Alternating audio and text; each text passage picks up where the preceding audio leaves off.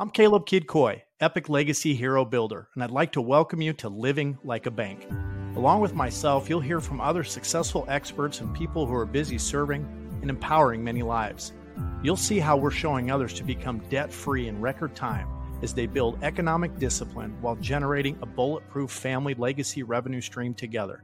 We'll learn how to live and operate just like the banks do. Hey, what's going on, viewers? Caleb Kidd Coy here, your alchemized slayer of mediocrity, heroic family legacy builder, and host of the Living Like a Bank podcast. Welcome back. We're diving back in on the Business Book Club, talking about the 48 Laws of Power, written by Mr. Robert Greene. Joining me in the studio, Mr. Chris. What's up, brother? I'm really excited today. Uh, my wife's been out of town for a while, helping my daughter move, and uh, so they're they're getting home today, and uh, that's a very exciting prospect. I, I love it. The yeah. Legacy Returns. There's a good show title right there, huh, buddy? That is. That is. Yep. Looking at law number 13, Chris, when asking for help, appeal to people's self interest, never to their mercy or gratitude. And looking at the judgment, if you need to turn to an ally for help, don't bother to remind him of your past assistance or good deeds he'll find a way to ignore you. Instead, uncover something in your request or in your alliance with him that will benefit him and emphasize it out of all proportion. He will respond enthusiastically when he sees something to be gained for himself. What about this appeal, Chris? Not appealing to self interest or appealing to self interest, but not appealing via gratitude or mercy. Kind of the switcheroo here again. What do you think? I think it's a great big hunk of common sense if you get rid of the provocative language as typical with Robert Greene. and I'm going to tell a slightly different version of that story. We don't have a script for it, and I don't have this word for word, but um, you know, a lot of us are familiar with Dale Carnegie's How to Win Friends and Influence mm-hmm. People. And uh, one of my very favorite stories, probably my favorite story in that whole book, is how he talks about for some odd reason, if you go out and you try and go fishing and you put strawberries and cream on a fish hook, like Caleb, do you like strawberries and cream? I mean, I, I personally I love strawberries and cream. I do, and I like fishing as well.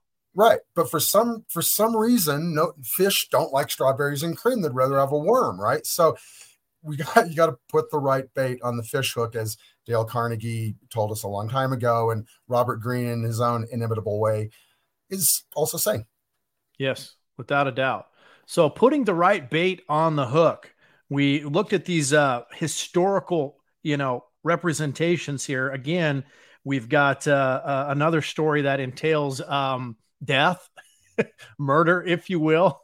Mm-hmm. I mean, somebody who thought they were positioning themselves in a good place, right? Utilizing their past favors or their past support of a leader, and oopsie daisy, that turned on in a hurry, didn't it? It sure did. It, it kind of reminded me a lot of the uh, the Red Wedding in Game of Thrones. Uh, ah. Not quite as sudden, but r- rather similar, right? Mm-hmm. So uh, yeah, pretty brutal also. And so we got got to know who we're talking to.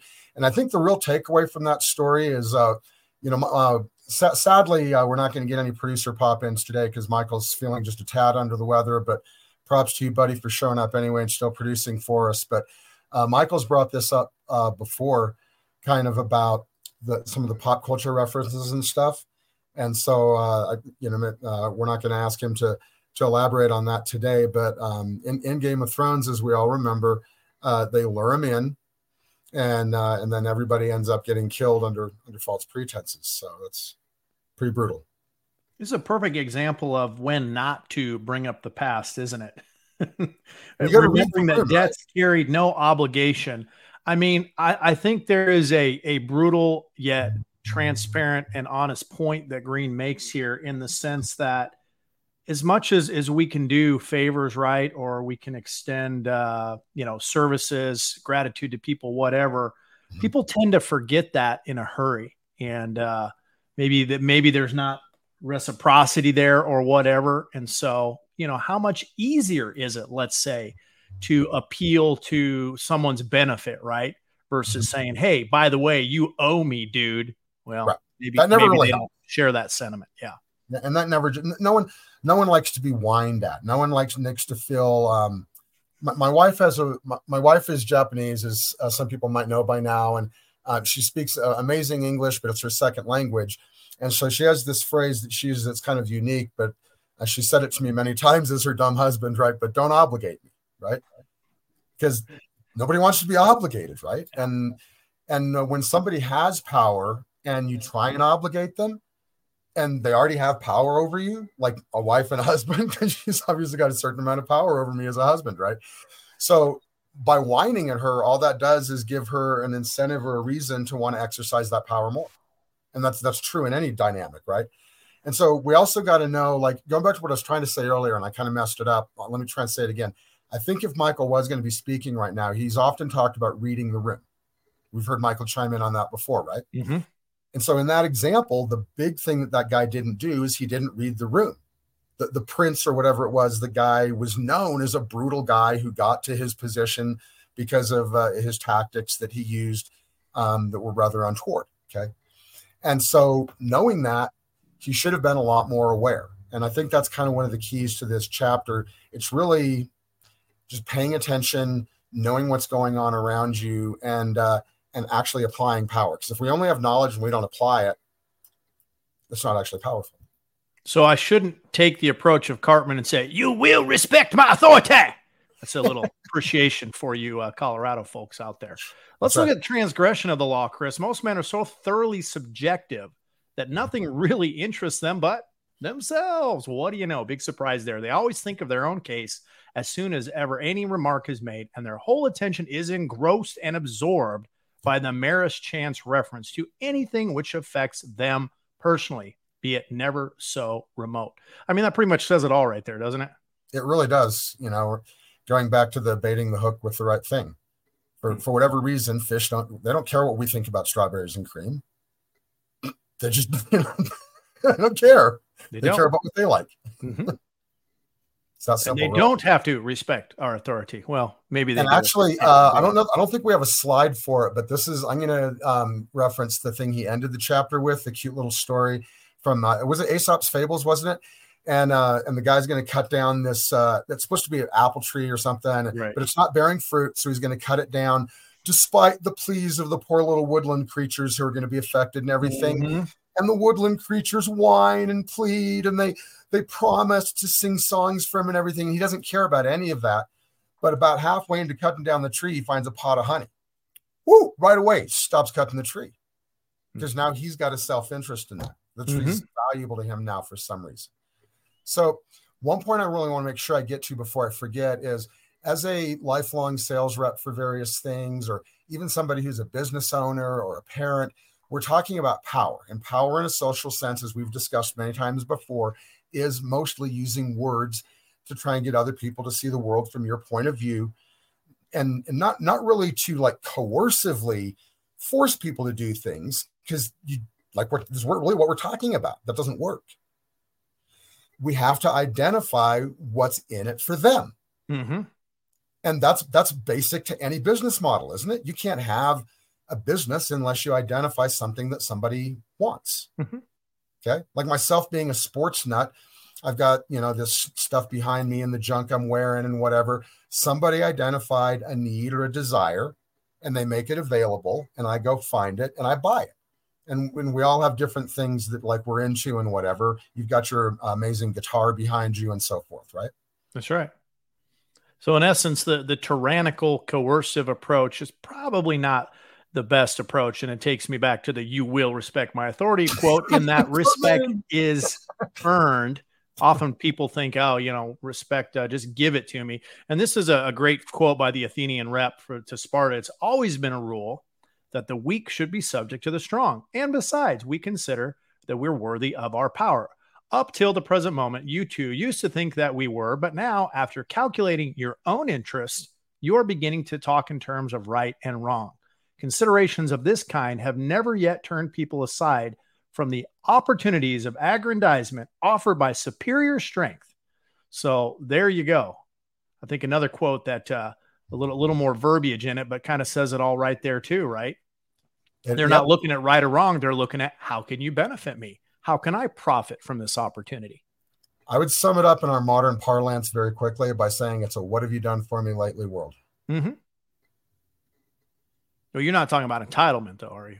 You know that that, that thing that people think they deserve and don't necessarily. Anyway, moving on. no, said Caleb. do we do we dare move into the Genghis Khan story next? Keys to power.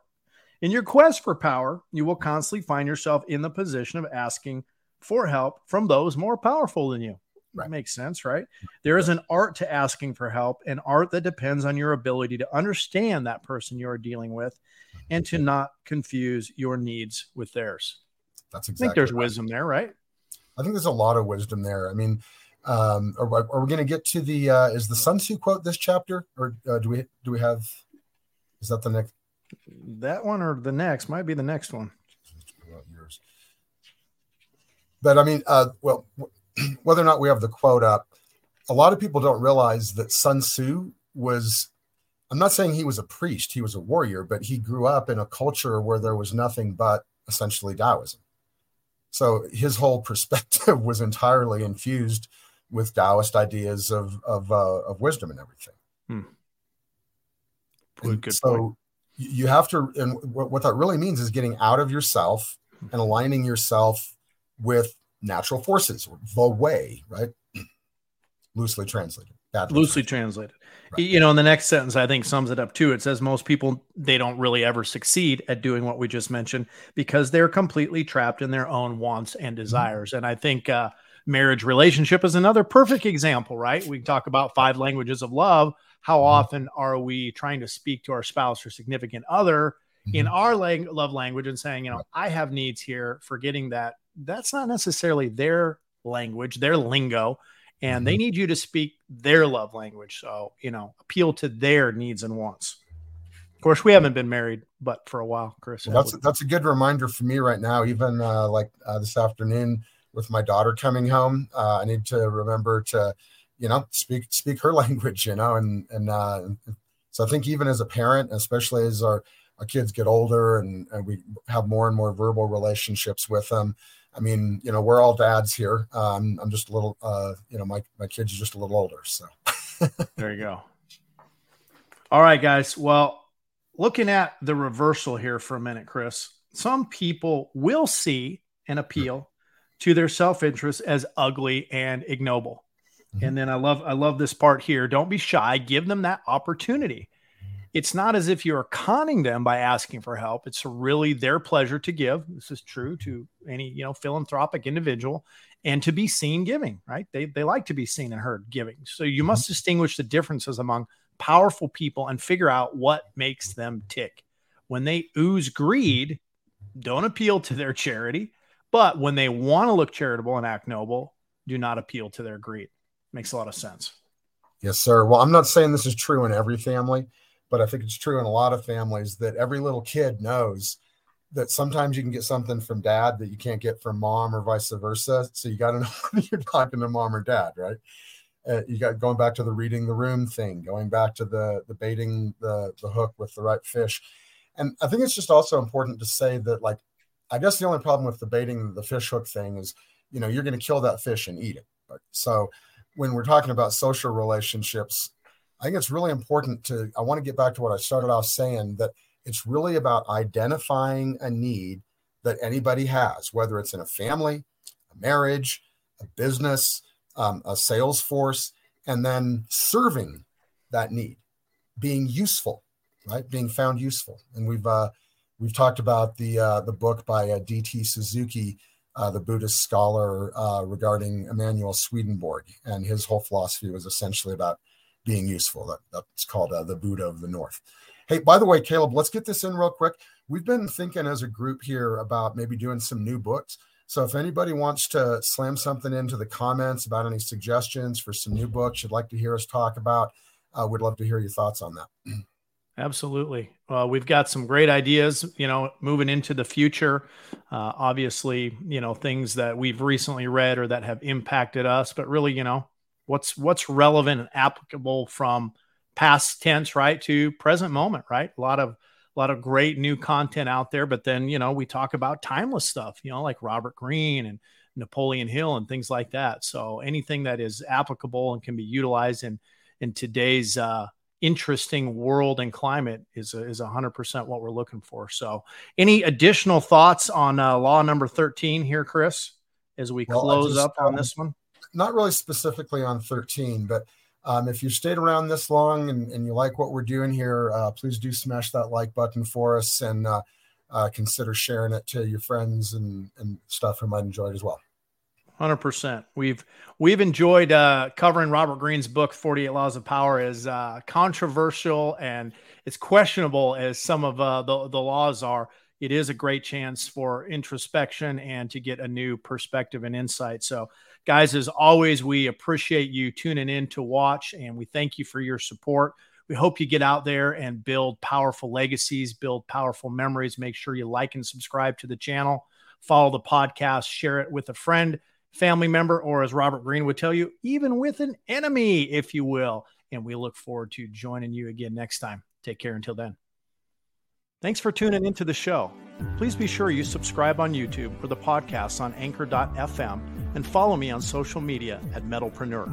If you're ready to talk about building your own bank, use the QR code or go to rebrand.ly slash build a bank. Be sure and join us for the next broadcast as together we learn to live and operate just like the banks do.